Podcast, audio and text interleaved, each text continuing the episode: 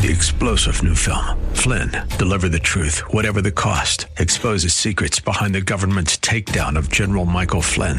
Flynn knew what the intel world had been up to. He ordered the first audit of the use of contractors. This set off alarm bells. He told the truth. He was the most dangerous person for Donald Trump to hire. They had to get rid of Flynn. Flynn, deliver the truth, whatever the cost. Available now. Watch it today. Go to salemnow.com. Salemnow.com. Welcome to the Georgine Rice Show podcast. This program was originally broadcast live on 93.9 KPDQ. We hope you enjoy the show. Well, good afternoon and welcome to the Wednesday edition of the Georgine Rice Show. James Lynn is producing, Clark Hilton engineering today's program. Today we'll talk with Adam Michel, Senior Policy Analyst with the Grover Hermann Center for the Federal Budget, on tuition free college, the Green New Deal, socialist health care. A study has found it's impossible to pay for all of them by only squeezing the rich. We'll find out what it would actually cost, and who would pay. We're also going to reprise a conversation I had with uh, Don Everts. The uh, book is The Reluctant Witness Discovering the Delight of Spiritual Conversations. That's coming up in both uh, conversations in the 5 o'clock hour. First, a look at some of the day's headlines. The Trump administration today plans to end a legal loophole that has allowed illegal immigrant families to enter the United States, according to reports.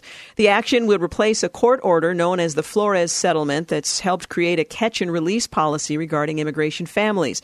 Under the new policy, Migrant families could be detained together while immigration judges consider their case instead of being released after 20 days as stipulated under Flores uh, and uh, children would be allowed to stay with their parents for the duration. And the president on Tuesday canceled a planned meeting with Danish Prime Minister Mette Frederiksen saying there was no point of the, uh, for the trip after Frederiksen called the idea that the president, that the U.S. rather, might buy Greenland from Denmark absurd. Trump has been expected to visit Denmark on the 2nd and 3rd of September as part of his trip to Europe, but until his tweet on Tuesday, there was no solid indication the visit to Denmark was centered on buying Greenland. Denmark is a very special country with incredible people, but based on Prime Minister Mette Frederiksen's uh, comments, that she would have no interest in discussing the purchase of Greenland. I will be postponing our meeting scheduled in two weeks for another time, the president wrote. The White House later clarified that the entire trip to Denmark had been scrapped, including a planned meeting with the Queen of Denmark. We'll talk more about. Um, whether or not it is absurd and what uh, possible motivation there might be for attempting to purchase Greenland. The third president to do so. President Trump acknowledged on Tuesday that he is weighing options to boost the U.S. economy, including a temporary payroll tax cut. However, he also attempted to ease any fears of a looming recession. We're looking at various tax reductions, the president told reporters at the White House on Tuesday. But I'm looking at uh, that all the time anyway. He added, We're very far from a recession recession. There's no P in recession.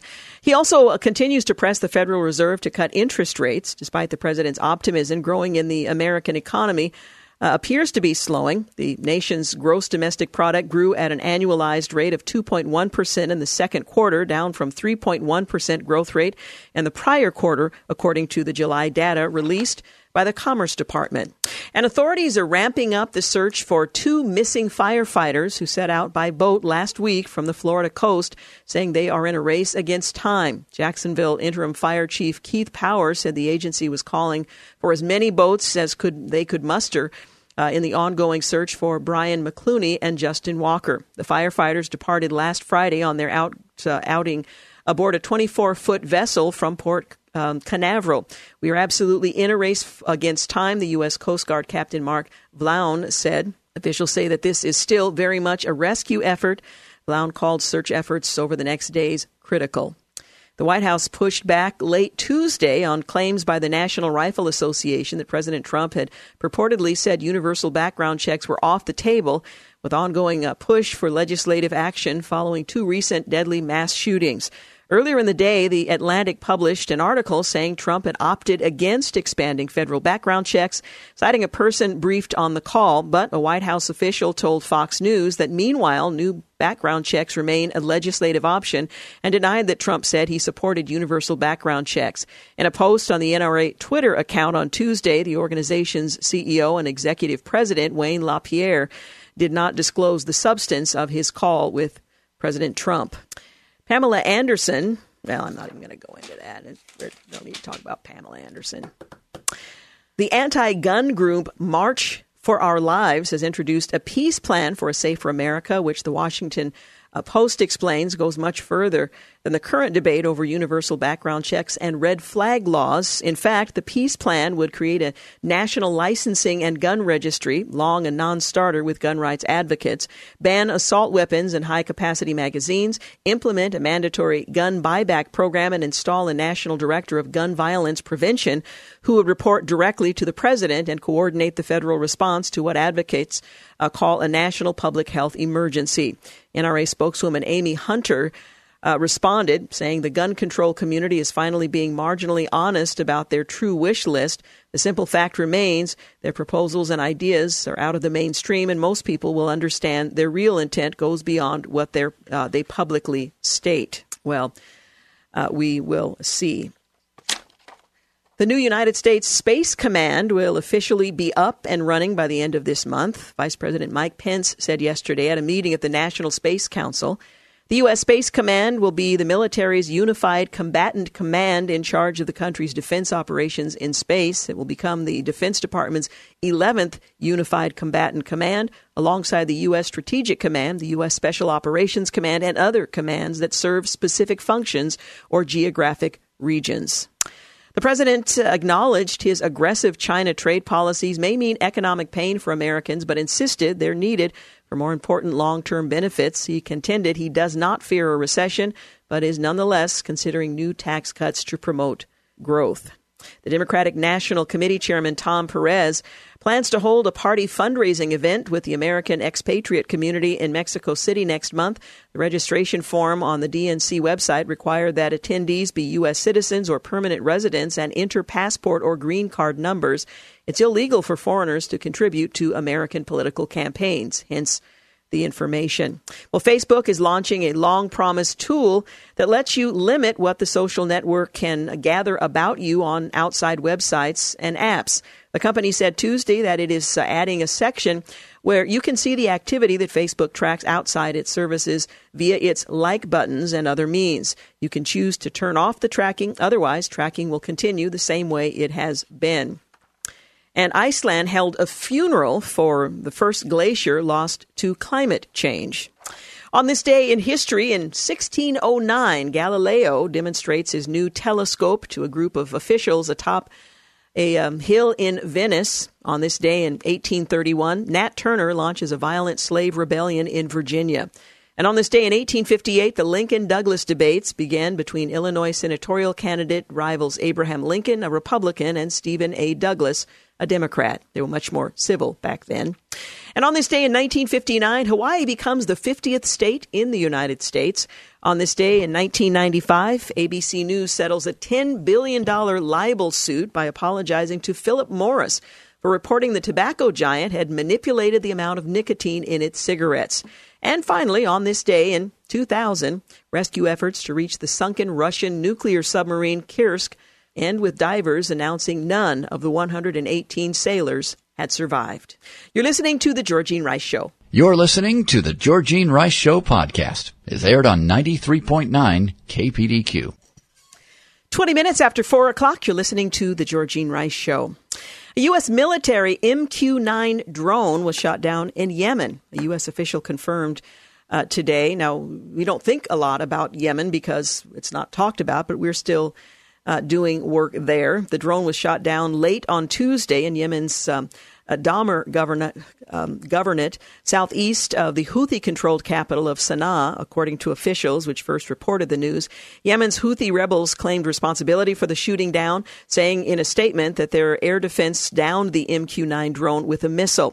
The U.S. military central command later said in a statement that it was investigating the Houthi claims that they had attacked an unmanned U.S. drone operating in authorized airspace over Yemen.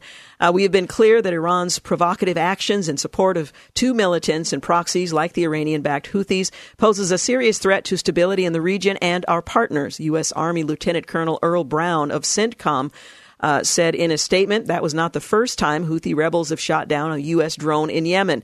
In June, officials uh, say that the U.S. operated MQ 9 drone was shot down by the Iranian backed rebels. The conflict in Yemen began in the, in, uh, with the 2014 takeover of Sana'a by the Houthis, who drove out the internationally recognized government. In March of 2015, the coalition launched an air campaign to prevent the rebels from overrunning the South. Also on Wednesday, Human Rights Watch said the Saudi led coalition carried out at least five deadly attacks on Yemeni fishing boats in 2018, killing at least 47 Yemeni fishermen, including seven children.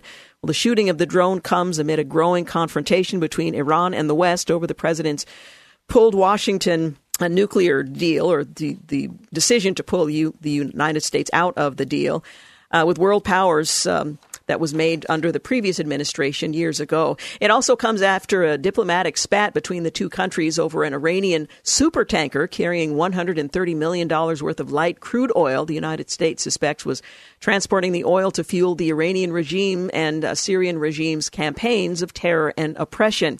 U.S. officials sought to seize the Iran flagged Adrian Darya uh, previously named Grace One after the vessel left Gibraltar, uh, Gibraltar rather, late Sunday after being detained for a month for allegedly attempting to uh, breach European Union sanctions on Syria.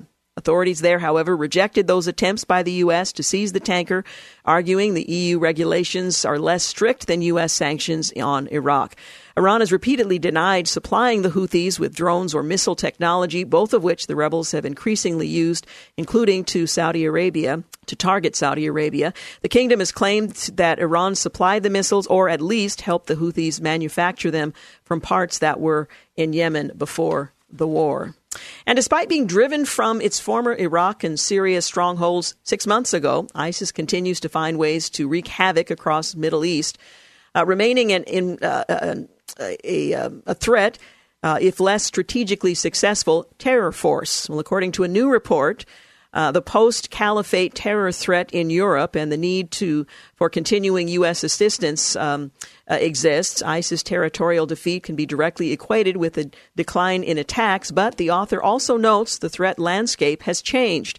America's strategy has worked. It took almost four and a half years, but the Islamic State's self proclaimed caliphate in Syria and Iraq has been dismantled. Yet the threat from ISIS is far from over, the reports uh, went on to say, authored by Rob Simcox, uh, a uh, foreign policy fellow. Increased focus on uh, is now being uh, placed instead on the danger that ISIS is likely to pose as an insurgency. Well, the total number of attacks on European soil has declined since 2014, the year ISIS emerged and undertook a stunning campaign that won its large swaths of territory across Iraq and Syria.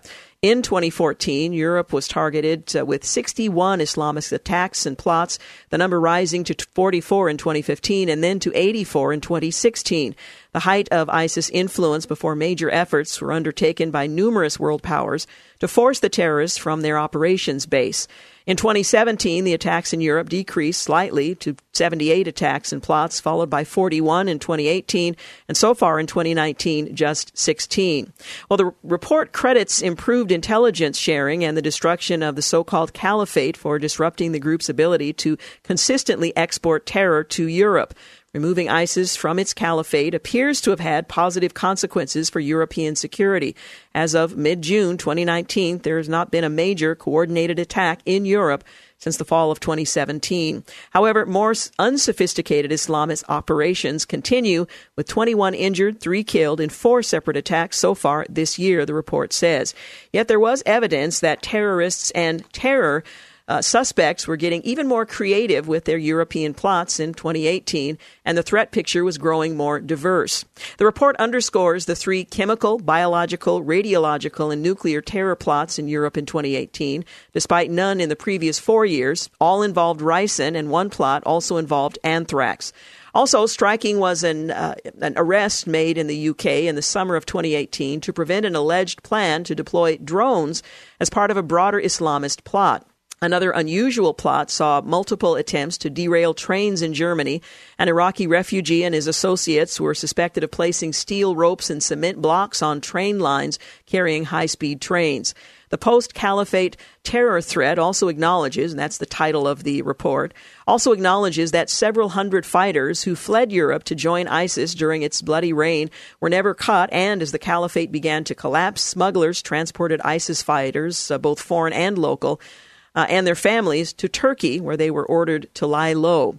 Uh, some chose to enter or re enter Europe, exploiting uh, well traveled migrant routes, the report states, noting that European security officials have speculated that a host of other countries, ranging from Afghanistan to the Maldives, uh, could serve as potential bases where foreign fighters can lie low after the loss of the caliphate. Well, Simcox also stressed the importance of the U.S. remaining deeply engaged in the counterterrorism effort and working closely with European partners to stay on top of the emerging threats.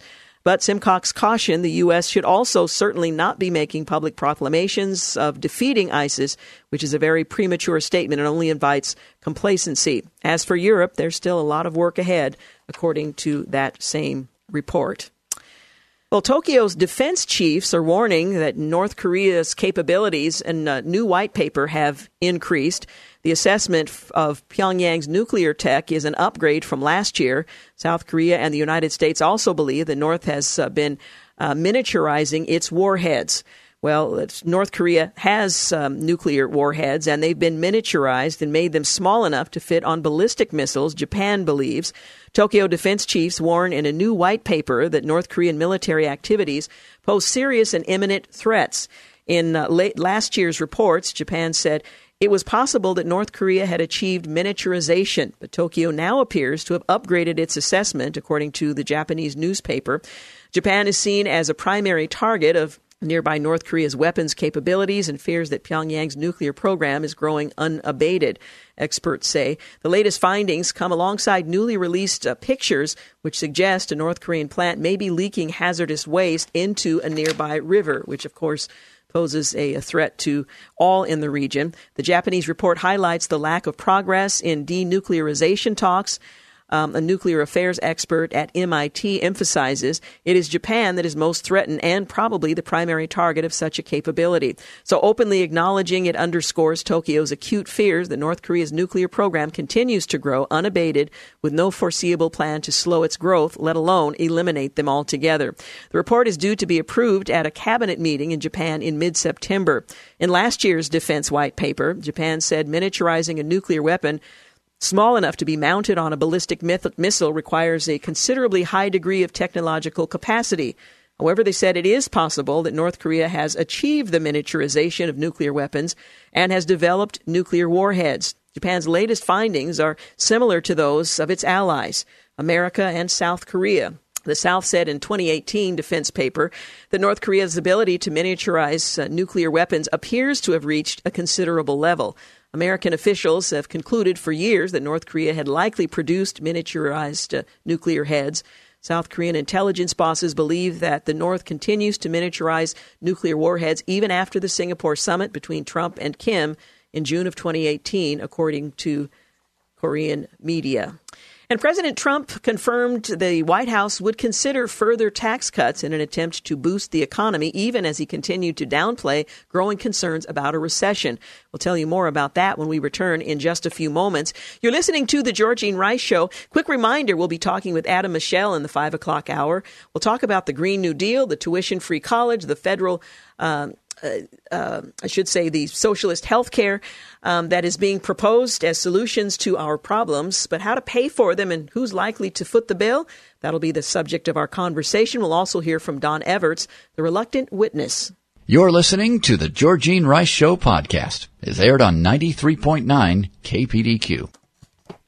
34 minutes after 4 o'clock, you're listening to The Georgine Rice Show. Well, President Trump confirmed yesterday the White House would consider further tax cuts in an attempt to boost the economy.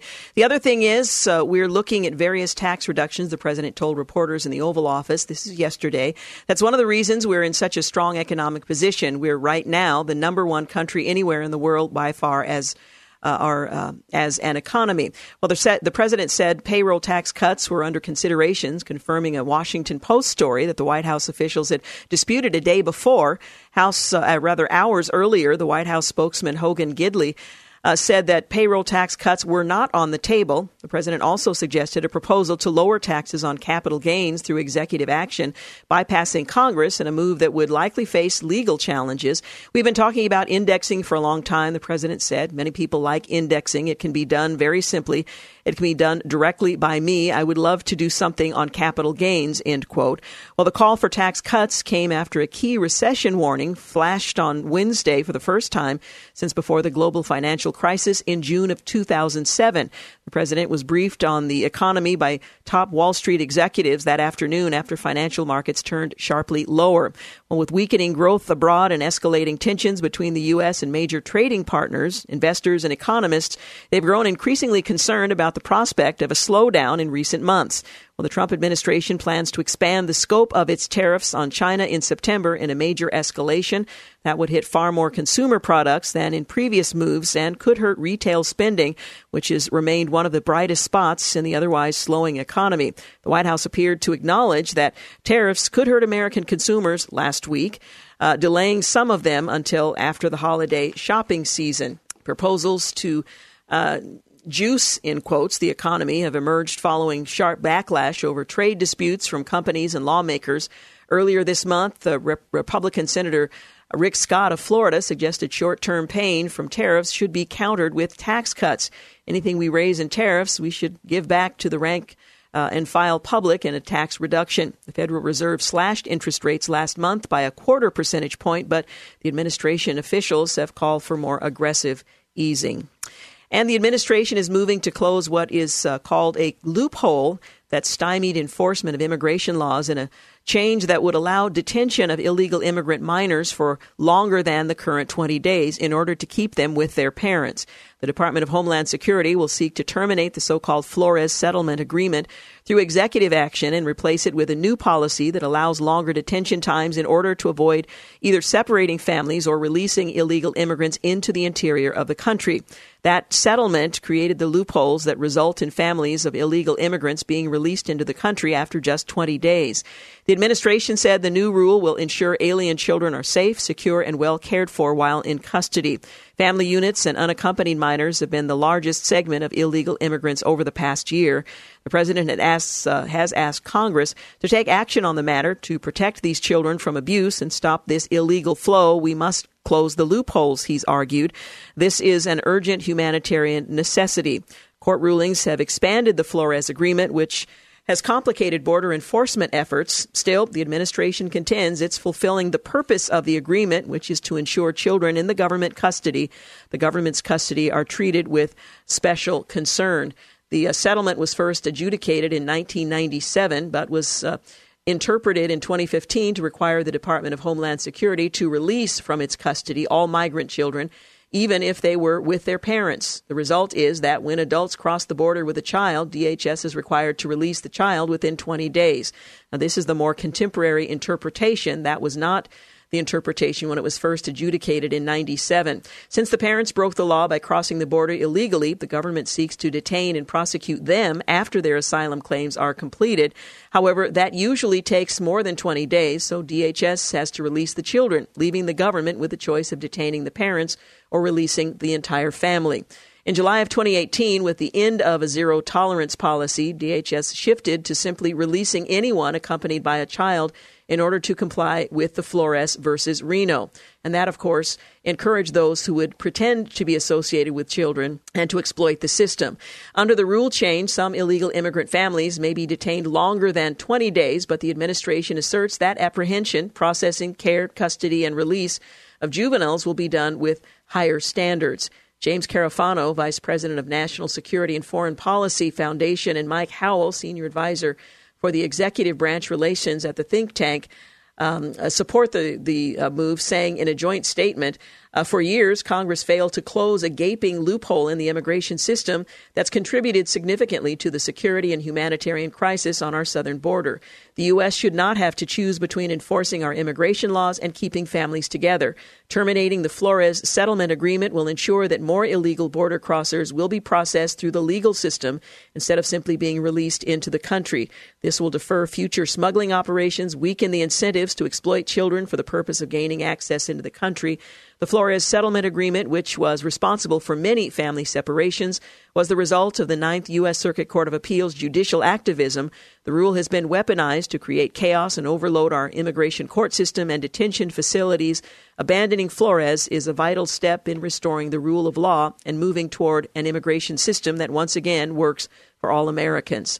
Smugglers have used the loophole created by this settlement as a selling point for illegal immigrants who want to cross the border and be released into the interior of the country. In some cases, smugglers bring in fake families or illegal immigrants bringing children who aren't their own for the sake of getting released the White House is arguing. More than 430,000 family units um, have been apprehended at the southern border in fiscal year 2019 thus far, which began last October. Uh, more family units uh, were apprehended at the southern border in the past three months, 184,000 than in all of fiscal year 2018, according to the White House. In 2013, the number of families apprehended was 14,000, so it's significant, significantly higher than what had been the case um, before. Well, President Trump, you might recall, defended his uh, decision to postpone a scheduled trip to Denmark over the Danish Prime Minister's blanket refusal to even discuss the possible sale of Greenland. Well, in remarks outside the White House, the president said that he felt the prime minister was nasty in calling his proposal absurd and said that he postponed the visit because you don't talk to the United States that way. Sort of the pot calling the kettle black. Last night, CNN's Don Lemon said this president wants to convince you that uh, he is a tough guy, so he is picking a fight with Greenland. Well, um, Tammy Bruce, uh, who is an expert in this area, said that uh, this reaction is an example of what the media gets wrong about the president. She says, What has struck me in this entire process is the fact that they have been mocking him for this, uh, and that the idea of offering to buy or being interested in buying Greenland is somehow some kind of weird idea once again, the president being underestimated. Well, for most people who don't have any context at all, it just sounds like a weird idea. Now, the media uh, doing its job is supposed to provide some context so that people can decide for themselves whether or not it's a weird idea. Uh, Bruce believes that the president's proposal is an indication not just of the fact that the United States can think expansively again, but it's telling you about the importance of leadership. She pointed out that the United States is not the only nation that's expressed interest in Greenland. In June, a Chinese state owned company reportedly withdrew its efforts to build airports in Greenland. And by the way, the concern is that China is going to uh, take advantage of the resources that are there. This is about the freedom of the world and the nature of who is going to have uh, at least some kind of control over the nature of the Western world. You didn't hear about that in this conversation, Bruce said. Of course, you didn't hear about it from the president either, so the media may not have done their job, but the president didn't do his job in convincing the American people either. Now, in all fairness, this was a leaked memo. Apparently, this was a conversation that was supposed to be uh, privately held, but nonetheless, uh, she stressed that Greenland is rich in natural resources. They have iron ore, they have lead, they have zinc, diamonds, uranium, oil, but also rare earth elements. Uh, we rely on China for these, interestingly enough, and that has been an understated threat by China in the trade negotiations. So the concern was much broader than just expanding the border of uh, uh, the United States, but these other issues. So, given a bit of the background, perhaps you can decide for yourself how um, uh, how stupid the idea might have been or not. Well, President Trump signed an executive order on Wednesday that forgives all student loan debt for any permanently disabled U.S. military veterans. To order, which the president signed um, following a speech at the American Veterans National Convention in Louisville, Kentucky, uh, also clears those uh, eligible veterans from having to pay any federal income tax on the loans. The president added that he is uh, pressuring individual states to follow suit. The debt of these disabled veterans will be completely erased, the president said. That's hundreds of millions of dollars of student loan debt for our disabled veterans that will be completely erased. The memo the president signed directs the government to develop an expedited process so veterans can have their federal student loan debt discharged with minimum burdens. Currently, just half of the roughly 50,000 disabled veterans who are qualified to have their federal student loan debt forgiven have received the benefit because of a burdensome application process. Under the current process, disabled veterans can have their debt forgiven under a loan forgiveness program called Total and Permanent Disability Discharge, or TPD, as long as they have a VA service connected disability rating of 100%. As of July, only about 20% of the eligible pool of veterans have taken advantage of the program due to the complicated nature of the application and other factors. The president's announcement comes days after the administration hired a longtime student loan industry executive to be federal government's top watchdog for the student loan market.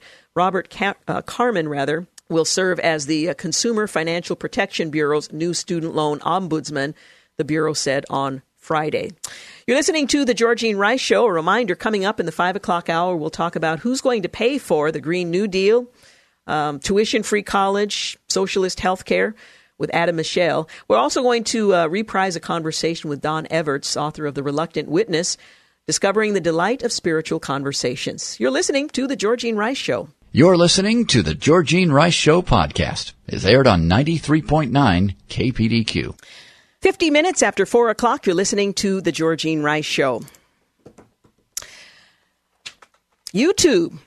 YouTube is stepping up efforts to tackle hate speech and says it's going to ban videos claiming that any group is superior to others to justify discrimination and segregation. Americans are reportedly changing their perception of what they consider too expensive when it comes to buy gas, and YouTube's going to cover it all. Well, after it was slapped with a reported million dollar fine. YouTube has plans to end children's targeted ads on certain videos targeting youngsters in order to comply with the Federal Trade Commission.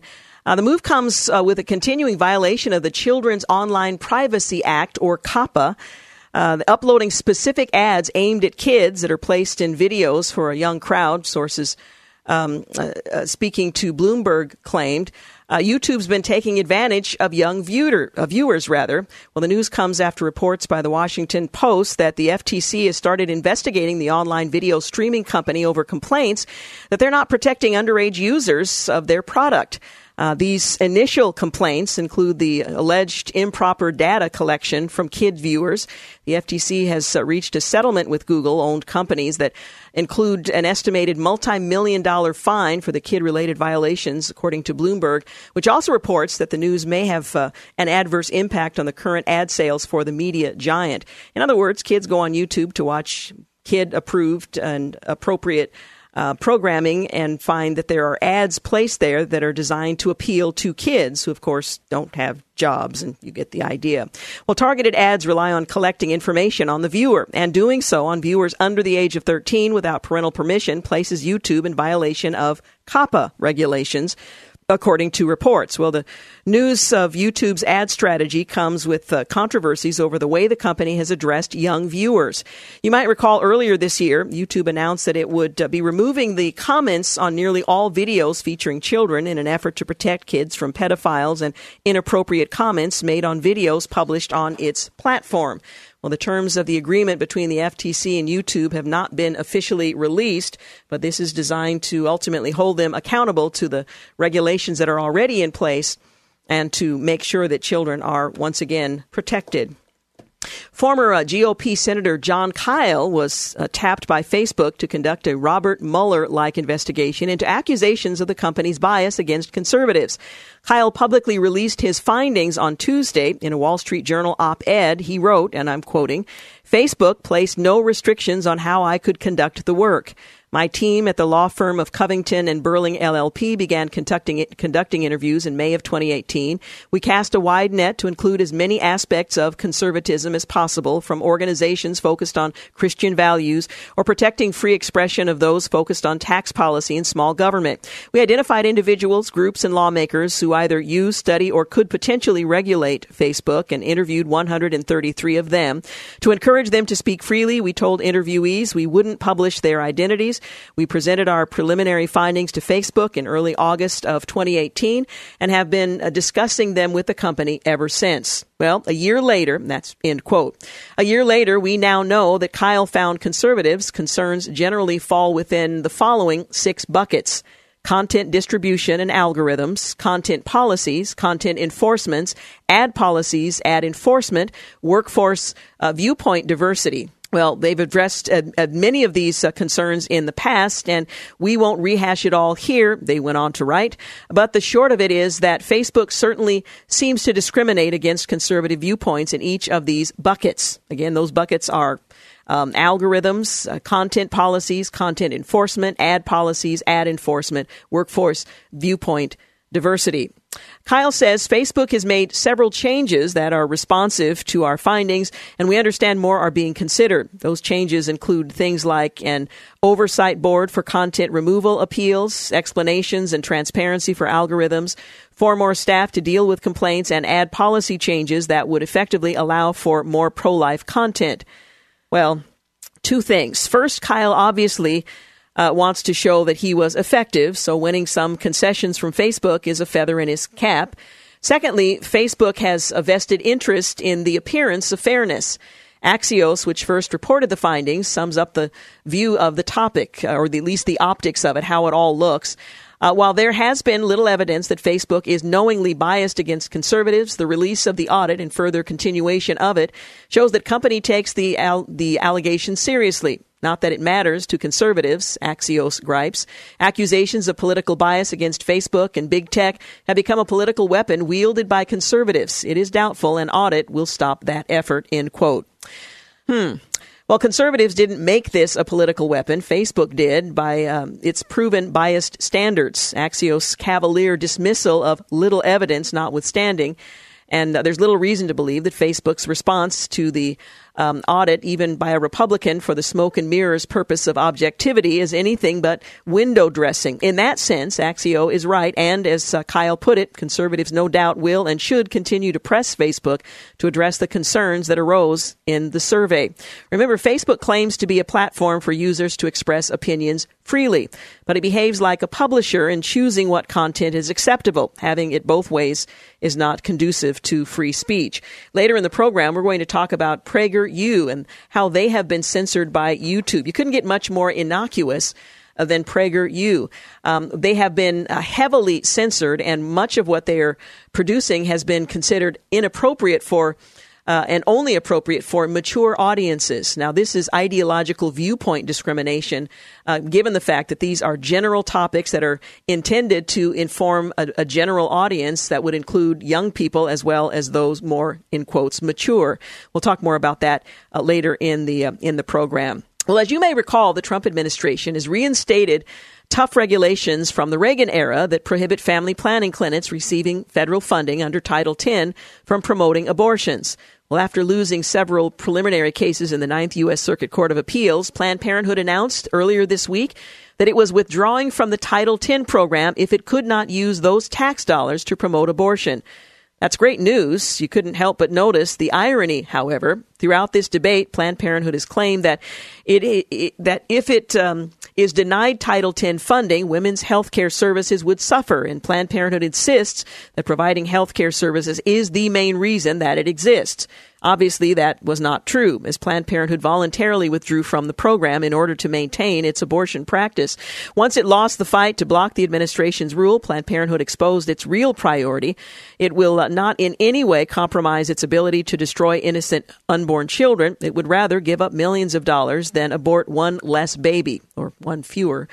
Um, and let's be clear about it. The government has no money that it um, doesn't get from taxpayers. That's you. So Planned Parenthood is no longer using your money conduct, to conduct a jihad, as one commentator put it, against defenseless unborn or preborn children, and that's a good thing. In reality, Planned Parenthood is uh, two things the biggest abortion mill in the country and one of the most powerful political action committees in the country. You can bet it will be out in full force in 2020, working overtime to defeat the pro life Trump Pence ticket and to regain its Title X taxpayer money that they are not going to get at this point. Finally, Michigan State University instructed student employees to avoid using words and phrases including but, just not the uh, not using the phrase "I apologize" and "no problem." I wouldn't mind getting rid of "no problem," but uh, because apparently they're triggers. The students received this uh, instruction during a mandatory hour long training titled Inclusive and Culturally Sensitive Service to Residents and Guests in August, according to an article in Campus Reform. The training told uh, students that they should replace the apparent triggers with calmers, for example, but should be replaced with and. I apologize should be replaced with I am truly sorry. And no problem should be replaced with you're welcome. It was my pleasure. I feel triggered just talking about it. News and traffic at the top of the hour. You're listening to The Georgine Rice Show. You're listening to the Georgine Rice Show podcast. It's aired on 93.9 KPDQ. Hey, good afternoon and welcome back. You're listening to The Georgine Rice Show, brought to you in part today by Zerorez. Well, David Burton, who is a senior fellow in economic policy at the Heritage Foundation, has done a little, well, math. And he's determined that it's impossible to pay for progressive promises by taxing the rich. The promises are too expensive and the amount of income earned by the rich is too small. Even using lower cost estimates, confiscating every dollar earned by every taxpayer with incomes of $200,000 or more, would only pay for about half of the progressive agenda. And that figure is based on the false assumption that people would continue to work, save, and invest when subject to a 100% flat tax. Well, here to talk with us about whether or not it's possible to pay for the promises that we are um, being uh, told can be ours if only we elect one of the uh, Democratic uh, candidates free college, Green New Deal, socialist health care. Adam Michel is a senior policy analyst at the Grover M. Hermann Center for the Federal Budget part of the Heritage Foundation. Hey, thanks so much for joining us. Yeah, thanks for having me on. You know, these things all sound great free college, Green New Deal, socialist health care, Medicare for all. Uh, until you start thinking about how it's going to be paid for. And if, if the promise is made that other people are going to do it, well, why would you oppose it? But when you do the math, it doesn't quite add up. Tell us. Uh, that, that's exactly right. Uh, as you said, it it is impossible to fa- fund the uh, close to 100 trillion dollar agenda of the progressive left. Uh, that is, if you add up a Medicare for all, free college, paid family leave, these things start becoming incredibly costly. And there is no possible way, even if we were to confiscate all of the income from even uh, moderately wealthy people on up, we could pay for for, for the, this agenda. And so ultimately, what that leads us to to the conclusion of is really what the progressive agenda is is telling you is that they want to raise taxes on the middle class. But no one is saying that, uh, and the expectation is no one's going to do the math. Uh, that, that that's correct. They're expecting uh, us not to call them on their inability to, to do math, and they're expecting um, uh, the American people to uh, turn a blind eye and just uh, think that we can keep promising new benefits without out, without ever having to pay for it. I think the reality of what's happening in Europe is is very instructive, where uh, where people, not just the rich, but people making forty thousand dollars a year, are are taxed uh, on about fifty percent of of their total income is is sent to the government, and uh, and I don't know what what world uh, what, what world the Democrats are living in, but someone making forty thousand dollars a year shouldn't have to send half of what they make to the government. Hmm. Now, even if we were to bleed the rich dry and the middle class had to pick up uh, the balance. Um, again, with the assumption that the, the rich would be willing to continue to generate wealth that they would not be able to consume themselves. What are we talking about in terms of what the middle class would likely have to pay? Because some people think, well, maybe, you know, a little increase in taxes might not be so bad in exchange for all of the things that we're being promised. But we're not really talking about a small increase in taxes. That, that's exactly right. The, even if we were to levy that 100% tax on on people that are that are wealthy, um, we would still be talking about tax increases on the middle of the class on the on somewhere between three and ten times their current level in the United States. It's important to remember that the United States is a relatively low tax country, especially for lower and middle class uh, um, Americans compared to our uh, European allies who have all, uh, many of these programs that we're talking about. Uh, and so there are certainly more taxes that, that, that could be paid and it would be quite costly for the middle class. Of course, there's always the option of unsustainable federal borrowing. We could just borrow the money, enjoy the benefits today, and then our children and grandchildren, of course, would bear the weight of, of that, given the, def- the deficit that we're already carrying and some of the other challenges we face. It, that, that's exactly right. The other cost is, is, is deficit spending, uh, which accumulates into our national debt. It's already dragging down economic growth, making it harder for, for businesses to invest, making it harder for individuals to invest.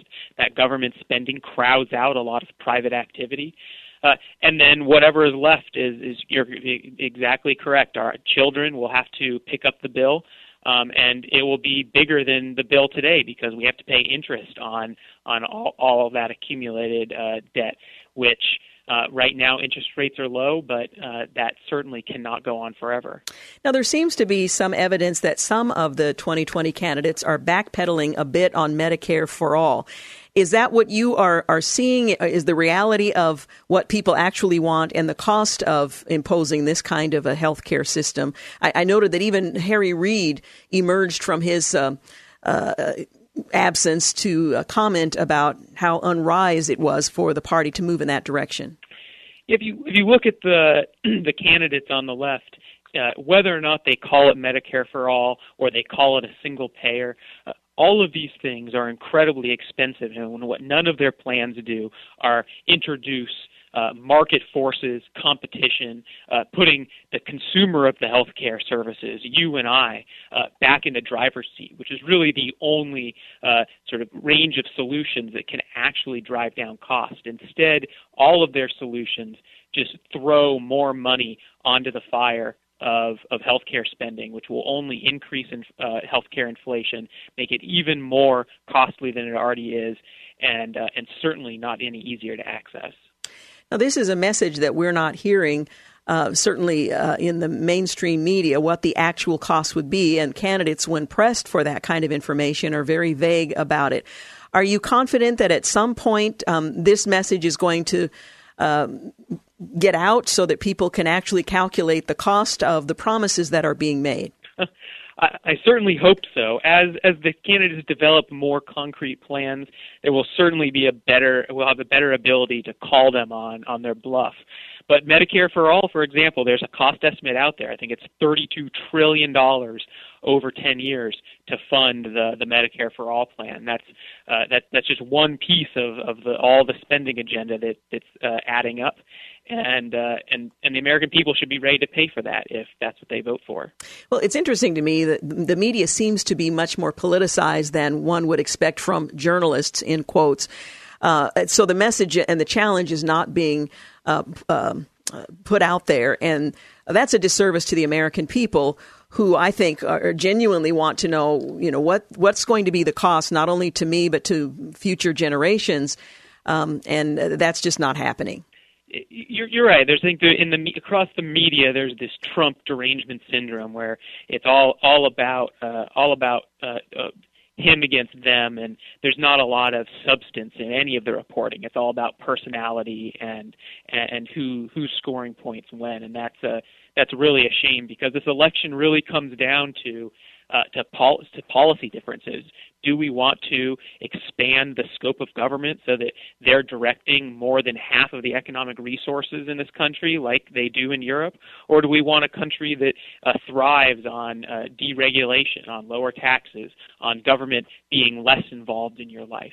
And that's that's ultimately the choice that, that faces the American people, and we should be we should be having uh, significant and deep conversations about it. Absolutely. Well, I would encourage our listeners once again to go to heritage.org and find David Burton's piece, a senior fellow in economic policy, on this very subject.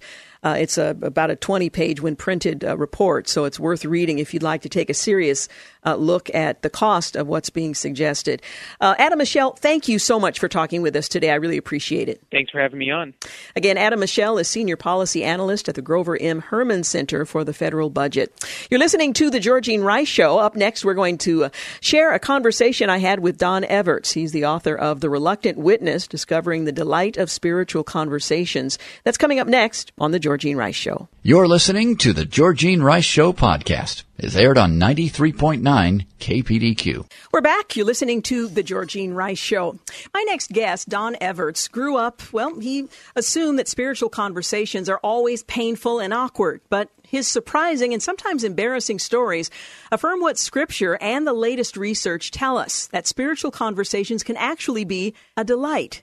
With original research from the Barna Group on spiritual conversations in the digital age, his book offers fresh insight and best practices on how to become eager conversationalists.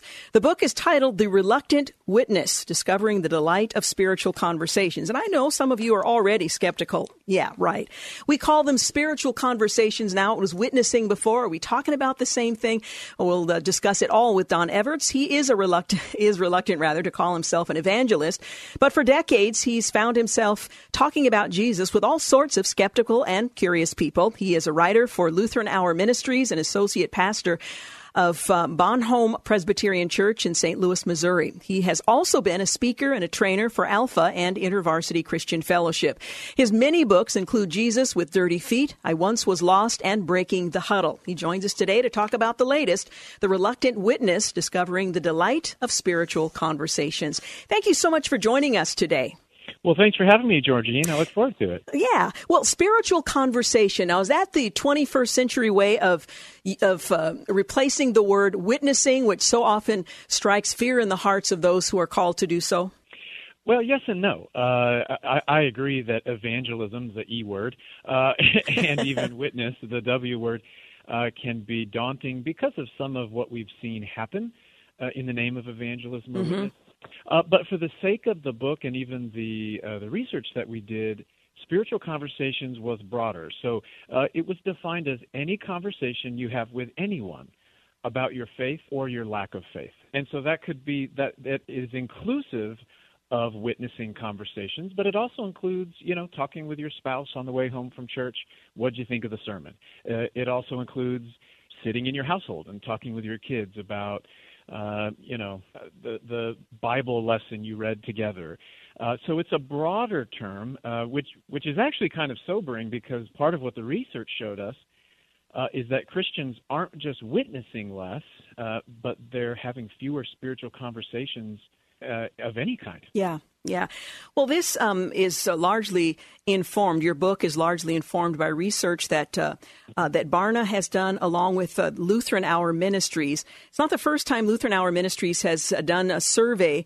Twenty five years ago, they did similar uh, study that revealed to us how people are engaging in these kinds of conversations. But talk a little bit about the, the work that was most recently done and how that helps us better understand where we stand uh, in our culture as well as um, moving us forward in terms of how to engage in these kinds of conversations. Yeah, great. So uh, uh, and Barna, they had, as you mentioned, they did a study 25 years ago.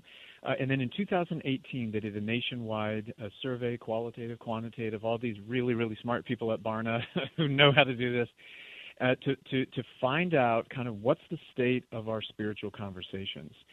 And there was really uh, sobering findings uh, that really caught us up short. And there were really hopeful findings as well that, that, that gave us great hope for, uh, for the cause of the kingdom of God in our own time. So uh, let me give you an example, Georgine. Mm-hmm. One of the really sobering findings uh, was that 89%, or no, pardon me, pardon me, three quarters, so three quarters of all Christians in the United States have nine or fewer spiritual conversations every year. And remember, I'm not talking about uh, witnessing conversations where a Christian is, uh, you know, summarizing the gospel for a non-Christian. Any spiritual conversation with anyone at all, nine or fewer a year. That's three quarters of all Christians. That's stunning mm-hmm. uh, to me. That really surprised us that we have we just aren't talking about our faith in ways that we used to. Uh, we also found out that when we do talk about our faith, particularly with non Christians, we bring up the Bible less. We bring up the benefits of being a follower of Jesus less. Uh, and we bring up other people's beliefs and how they interact with the truths of the of the gospel less. So the, the, it's sobering, Georgine. Uh, the, in, in, a way, the cat's got our tongue, and that became a focus of the research. Why have we grown silent? Why have we lost our voice? Um, and, and what hopeful uh, findings are there as well? But that, that gives you an example of some of the kinds of things that we were learning. Yeah, it really is um, is fascinating. You begin in the introduction um, of your book, The Reluctant Witness, with a story when you were uh, an intern. Uh, about a, trip on an airplane in which you were reading a book on evangelism and your experience in just wrestling with whether or not you should engage in conversation with a person you were seated next to. Can you recall that for our listeners? Oh, yeah. I wish it was an airplane. It was actually a bus. A bus. it, was a, it was a much longer, it was a 15 hour bus ride. And and you know the sad truth is for 13 and a half hours i didn't say a word to the person in the in the seat right next to me. You know our shoulders and elbows would touch from time to time but i never talked. And that whole while i was it's true i was reading a book about evangelism about how much our god loves people and wants to reach out to people and how he calls us to be a part of that work with him and after 13 and you know i'm i'm an introvert. Uh i, I am a reluctant witness. And um but even af- even me after 13 and a half hours just the irony of that and the you know reading from the bible and and and from this evangelism book i was reading about how joyful it is to you know how beautiful are the feet of those who bring good news while i'm ignoring the person next to me and after 13 and a half hours i i i just i it was too much and i just turned i was convicted and i just and i said hi after 13 and a half hours and and you know and incredible things actually transpired over the next hour and a half in the conversation but that story has really it, it has reminded me uh, of a couple things. One, that God really is into people, and He really does call us to interact with them. And if we just turn and say hi, you never know what might happen. And the, the other thing it really encourages me of is if if God can take someone like me, you know, so reluctant, so shy, so hesitant to talk, and he can bring me to a place where I've been able to talk with people about everyday things and also about the faith, then there's hope for anyone. Mm. I think there might be something of a misunderstanding about what uh, what we are called to, the, you know, bringing good news. It's not a one-sided conversation in which, in the space of three to five minutes, you've given the four spiritual laws, you've given your entire testimony, and then press them to make some kind of decision. I love the idea of a spiritual conversation in which you engage someone. It's a two-way conversation, and in the natural course of things, because your faith is your life, it becomes a part of that conversation.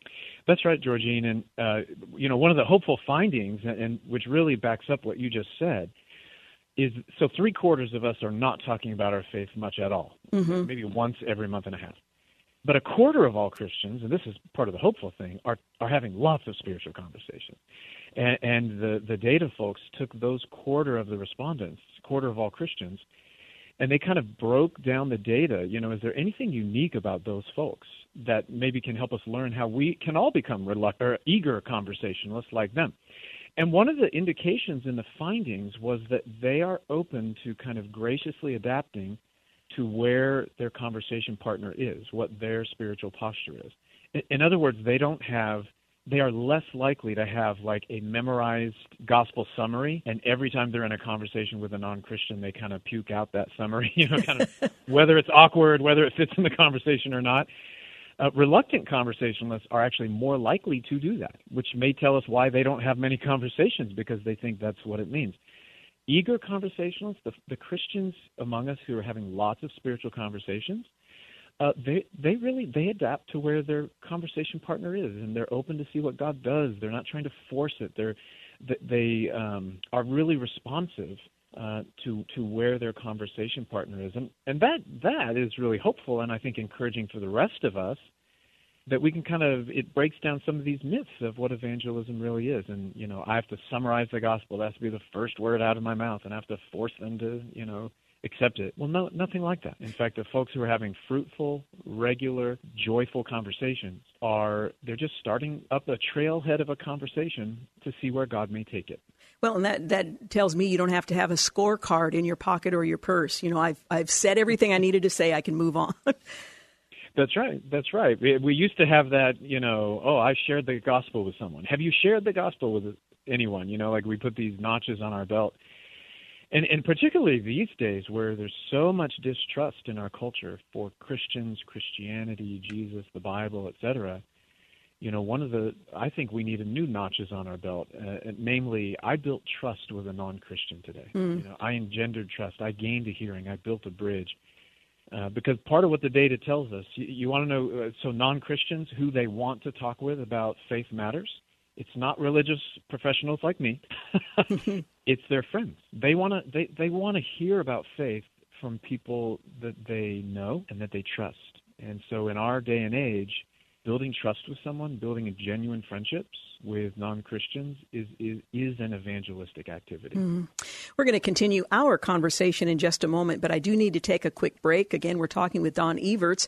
Uh, the book is, uh, I should say, Everts. The book is titled "The Reluctant Witness: Discovering the Delight of Spiritual Conversations." You're listening to the Georgine Rice Show, and we'll be back. You're listening to the Georgine Rice Show podcast. It's aired on 93.9 KPDQ. We're back. You're listening to the Georgine Rice Show, and I'm continuing my conversation with Don Everts. He's the author of The Reluctant Witness, Discovering the Delight of Spiritual Conversations. And yes, that is the correct word to use when we're talking about uh, spiritual conversations and how we can engage in them in a way that is a delight is the subject of this book. Now, in um, The Reluctant Witness, you begin with um, by encouraging your readers uh, to have an uh, to take an honest and uncomfortable, perhaps, self evaluation of the state of our witness. And then in the first chapter, uh, you encourage your readers um, to uh, to reckon with one particular fear that's causing many of us to avoid these kinds of, of uh, conversations.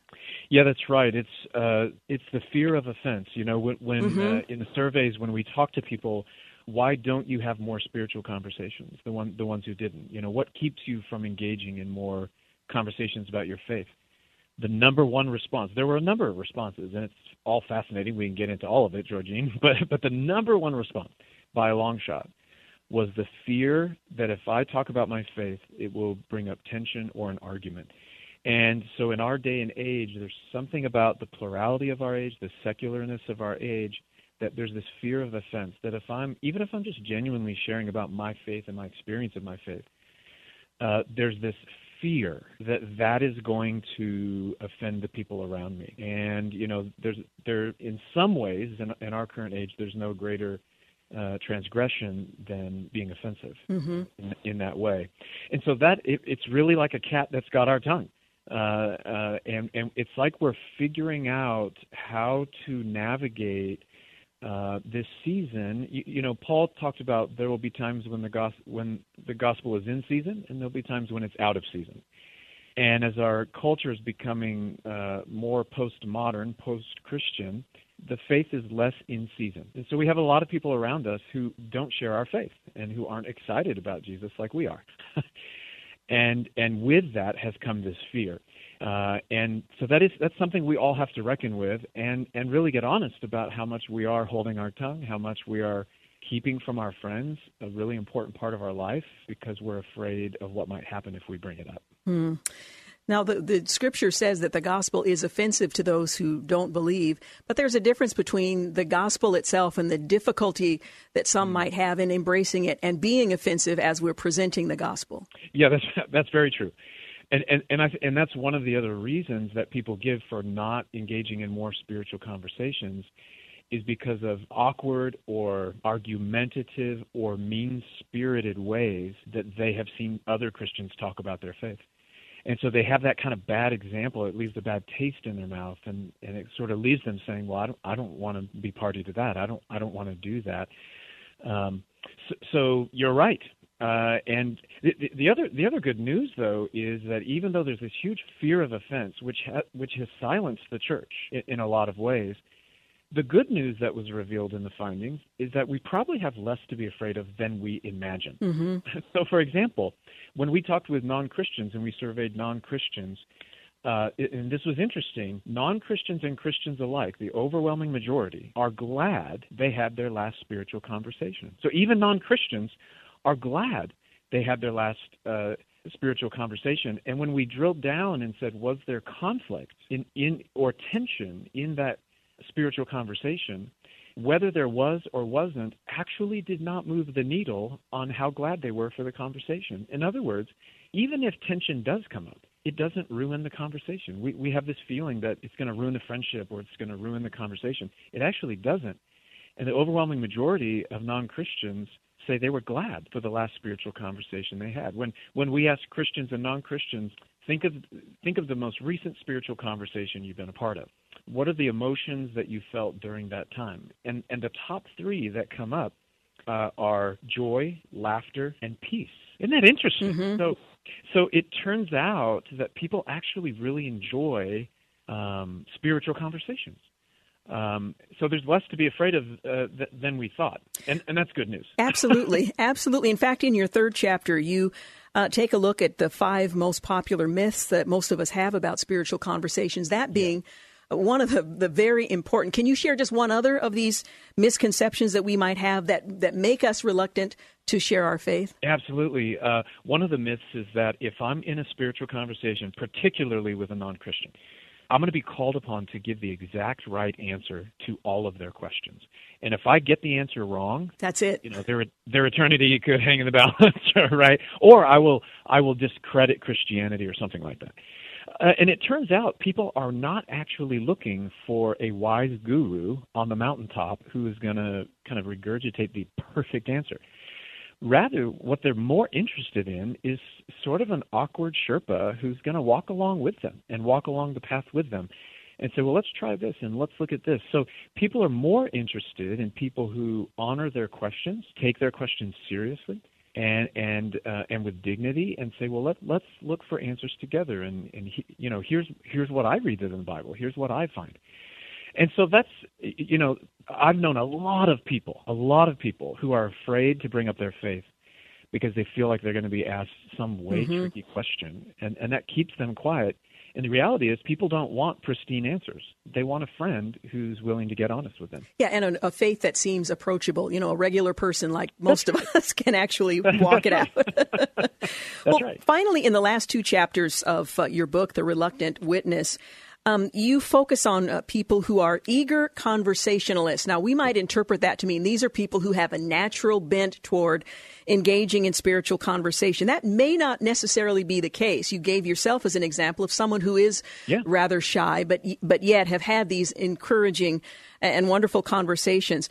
Tell us a little bit about those who would uh, you would characterize as eager conversationalists, and then in the, the last chapter, how we might um, practice for ourselves these conversational habits that can actually be added to um, what we lack. Yeah, it's great. Yeah, the, the, the really good news is when you take these quarter of all Christians and, and, and you dive deep into the, their answers to all the questions and the interviews we had with them. Uh, and what you know, do they have? What do they have in common? That's what we looked for. The people who are having lots of spiritual conversations. And what we did not find is that there's some demographic feature that they share, like they're all female, or they're all extroverted, or they're all from the South, or something like that. Because if that was the case, well, then there's no luck for the rest of us, right? But it's not what we found. What we found is that they have certain attributes, certain beliefs, uh, uh, certain habits that they share that any Christian can actually grow in. And so that's really encouraging. So, for an, I'll give you a couple examples. Yeah. Eager conversationalists expect and look for spiritual conversations. So they, they, they don't think that spiritual conversations are only for like really, really special times or really, really special places uh, and, and religious contexts. They believe that spiritual conversations happen in everyday life. And so they're on the lookout for them. And, and we can be the same way, right? So I can go through my day and say, God, I wonder if there's any spiritual, any people you're going to have me run into today. Uh, or uh, they gently push through awkward moments. That's another thing that marks uh, eager conversationalists. That if something does get awkward while talking about the faith, they don't run for the hills. They just kind of gently push through it. Uh, and so we can do the same. Uh, there's been whole books written about the fact that actually things get more interesting for everyone involved if we're willing to kind of sit with a little awkwardness in a conversation rather than recoiling from it. And so that, that that's another example. Um, they also understand uh, that God wants to use them to share their faith. And so eager conversationalists are more likely to have a self perception that part of what it means to be an everyday Christian is to be open to sharing my faith with other people. Whereas reluctant conversationalists view it as the job of the church to share the gospel, not their own. And so we can follow in their footsteps and, you know, reckon with Bible passages where Jesus says, You are the light of the world, you're the salt of the earth. Uh, you will be my witnesses, etc. So those are ways, th- those are things we all can grow in. Uh, and I've even experienced uh, people who've been interacting with this research and had their eyes opened to some of these things who, who try uh, to get into more conversations than they have, and they realize, well, it didn't kill me. It was actually really fun. well, as I mentioned, your last chapter is on engaging in everyday conversations with, you know, uh, regular people having these spiritual conversations. And I wish we had time to go into that, but there's uh, there's so much packed into this little book, The Reluctant Witness. I would encourage our um, our listeners to pick up a copy because I think you'll find some encouragement and perhaps a bit of courage in reading other stories and what's really true about. Um, people you might, in fact, engage in these conversations with. Again, The Reluctant Witness, Discovering the Delight of Spiritual Conversations. Don Everts, thank you so much for talking with us today. Well, thank you, Georgine. It's been a delight to have a spiritual conversation with you. well, thank you. bye bye. Again, you're listening to The Georgine Rice Show. We'll be back in a moment with our last segment. You're listening to The Georgine Rice Show podcast. It's aired on 93.9 KPDQ. Hey, we're back. You're listening to the final segment of The Georgine Rice Show. By the way, tomorrow on the program, we'll talk with Mary Grabar. She's the author of Debunking Howard Zinn, exposing the fake history that turned a generation against America. Regnery history book. We'll be talking with her about that tomorrow. Well, YouTube is restricting access to PragerU. It's one of the best producers of videos out there from a conservative perspective. Anyway, the, he uh, released a video on the Ten Commandments, and they've labeled it as mature content that's inappropriate for sensitive audiences, the Ten Commandments. Well, in a series of posts to Twitter on Tuesday, PragerU reported that hundreds of their videos, including many of those focused on explaining the Ten Commandments, were being restricted by YouTube. This limits viewers' access to the videos and limits ad revenue going to PragerU. Our last count says. Um, PragerU in a tweet.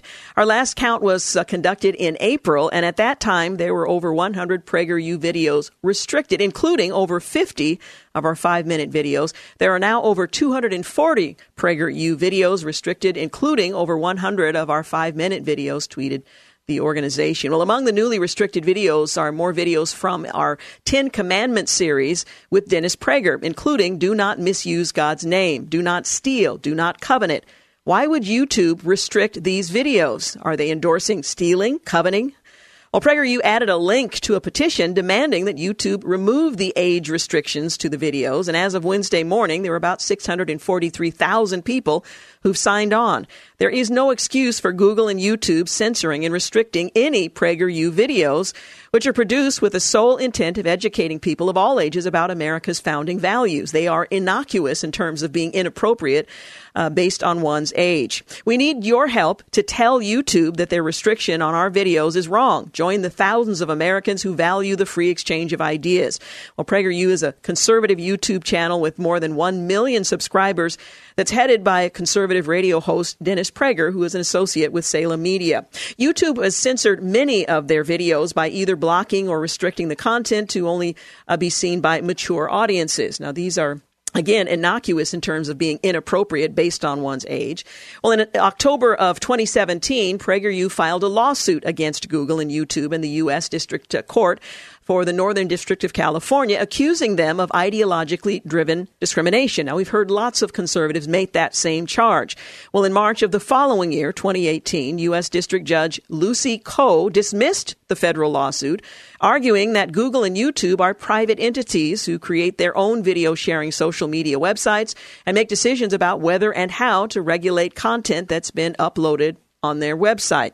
Well, PragerU appealed the, uh, Judge Koh's decision before the United States Court of Appeals for the Ninth Circuit, and we'll have oral arguments um, uh, read shortly.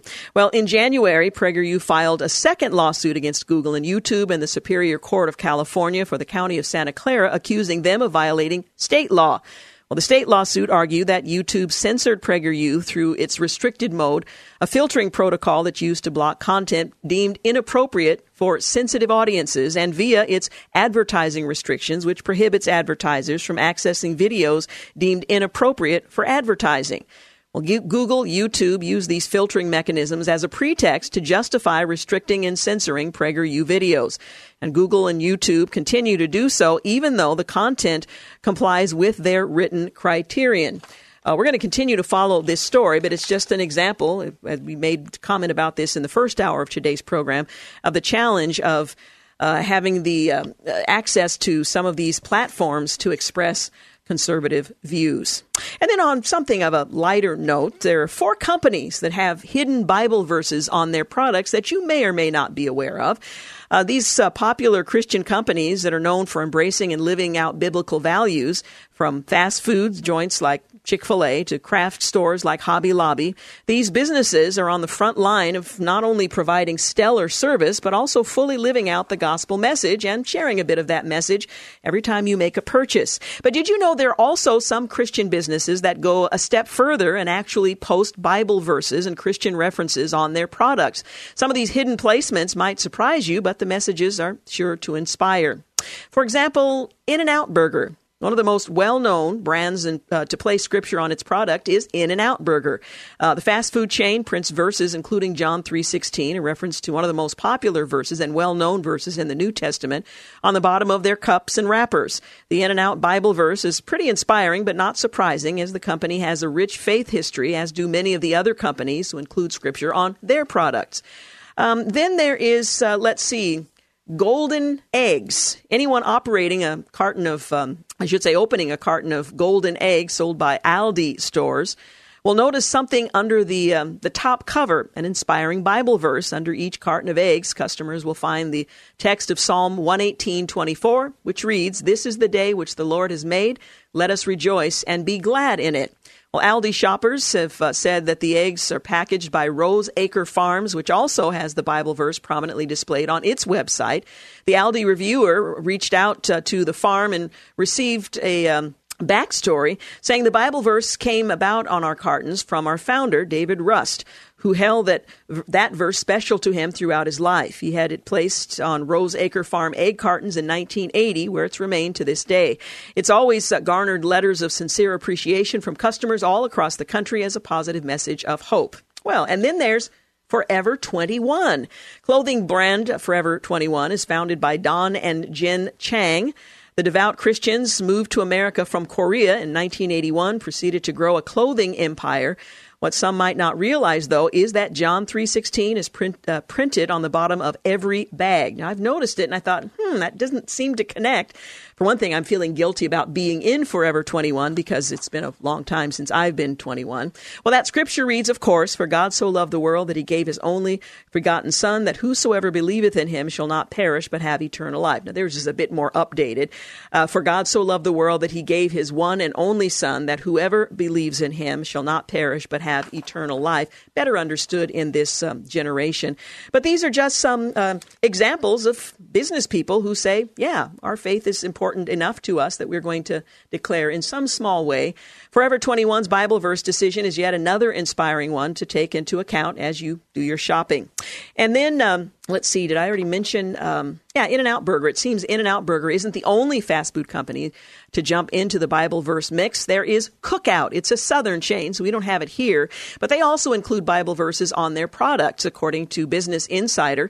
Cups and products include verses, and Christian music is played at some of its locations, something that creates what the Knoxville News Sentinel called an uncommon Christian atmosphere.